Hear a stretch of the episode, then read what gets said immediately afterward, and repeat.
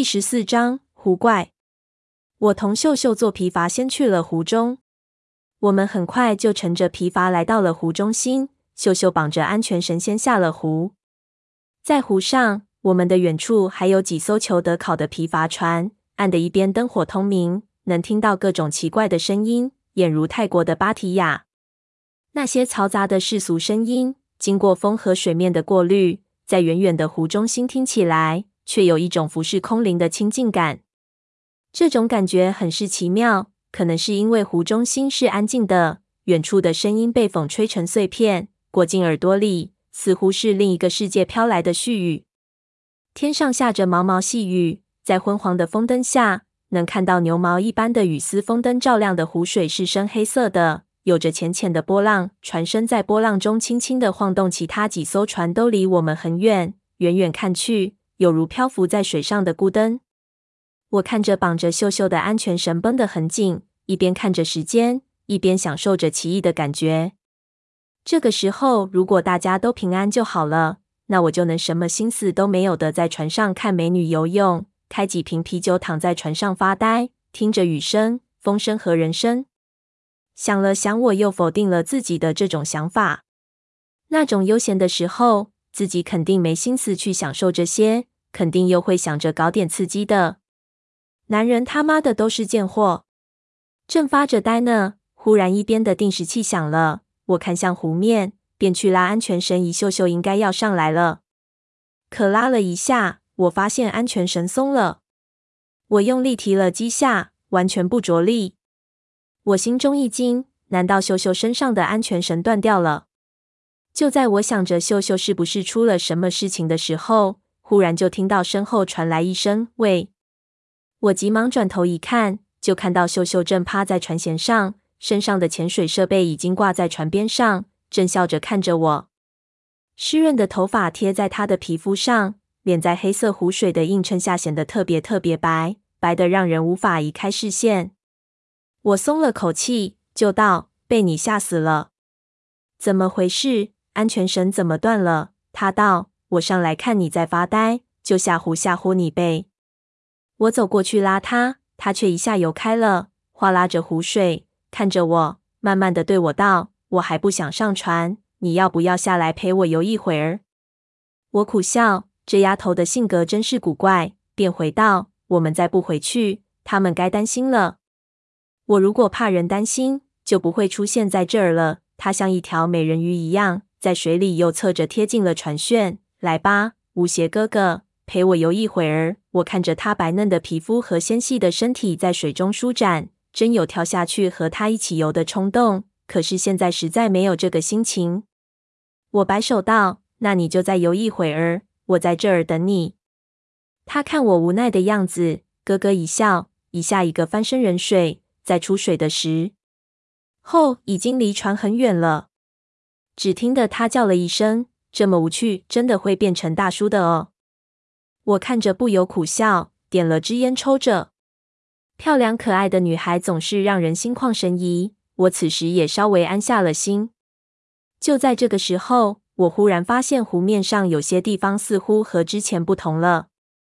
远处裘德考的几艘船中，有一艘离我比较近的船上灯不亮了，那个方向现在一片漆黑。回岸上了吗？我略微有些诧异。不可能啊，几分钟前还能看到。也许是鬼佬在船上开始乱搞了，关灯不让别人看见。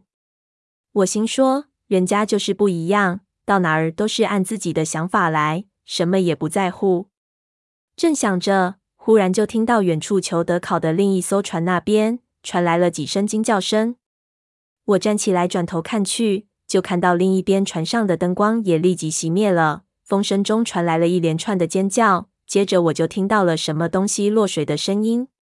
我心中觉得不对，立即对湖面大叫：“秀秀回来！”一边打开船上的探灯，朝那个方向照去，一边拿起对讲机对岸上的小花呼叫。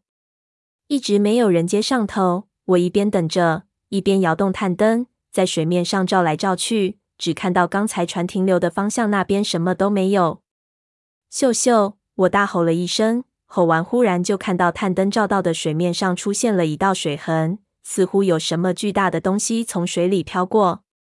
那东西离我的船其实还很远，但是我的后背已经毛起来了。我一边对着对讲机大叫，一边开始找船桨，之后继续对着湖面大叫：“秀秀！”也不知道是我的心理作用还是其他原因，我觉得我叫了很长时间，但是秀秀一直没有回应我。我也知道，在水中游泳，耳朵贴在水面，一般只能听到水的声音。正心急如焚时，忽然我就感觉船非常诡异的晃了一下，好像有什么东西从船底游了过去。秀秀，我立即转身，提起风灯看船后，一下我就愣住了。我竟然看到船后漆黑一片的湖水中出现了其他颜色，在湖面下最多一掌深的地方，潜伏一个庞然大物。那东西是浅色的，至少在探灯的照射下是浅色的。但是上面有几十个黑色的斑点，让人一眼看去就觉得那是一个从水下探上来的巨大的莲蓬。这是什么东西？我惊惧，但是又感到莫名其妙。这么多次潜水，我们从来没有看到过这东西。这湖说到底又不是尼斯湖，怎么会有这么大的东西在里面？我举起船桨。小心翼翼地探头过去，就看到那东西的颜色一暗，似乎又沉了下去。我脑子已经懵了，也不敢再叫，只看到那水下的暗影很快就越过了我的船底，到了船的另一边，再次贴近了湖面。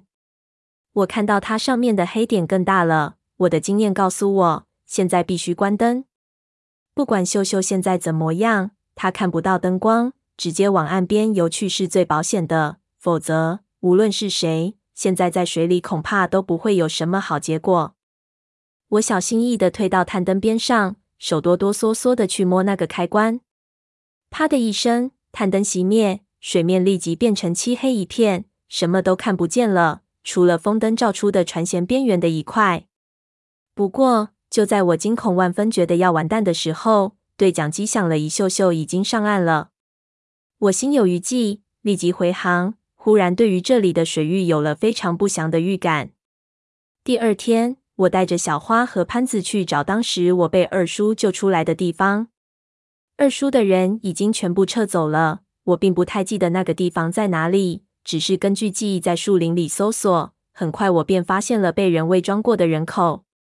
我淡然和和那些伪装一看，却发现那一条裂缝和我当时看到的完全不同，它变得非常细小。只能通过一只手，里面虽然深不见底，但绝对不可能通过一个人。小花比划了一下，就失笑，问我道：“你以前是一只蟑螂？”这个玩笑一点儿也不好笑。我没空理他。把那些伪装全扒开后，我发现再也没有其他缝隙了。怎么回事？我喃喃自语：“这山的裂缝愈合了？有可能。”但是可能性不大，小花道。也许是你说的岩层里的那种东西在搞鬼。他抓了一把缝隙边缘的碎石闻了闻，似乎也没有头绪。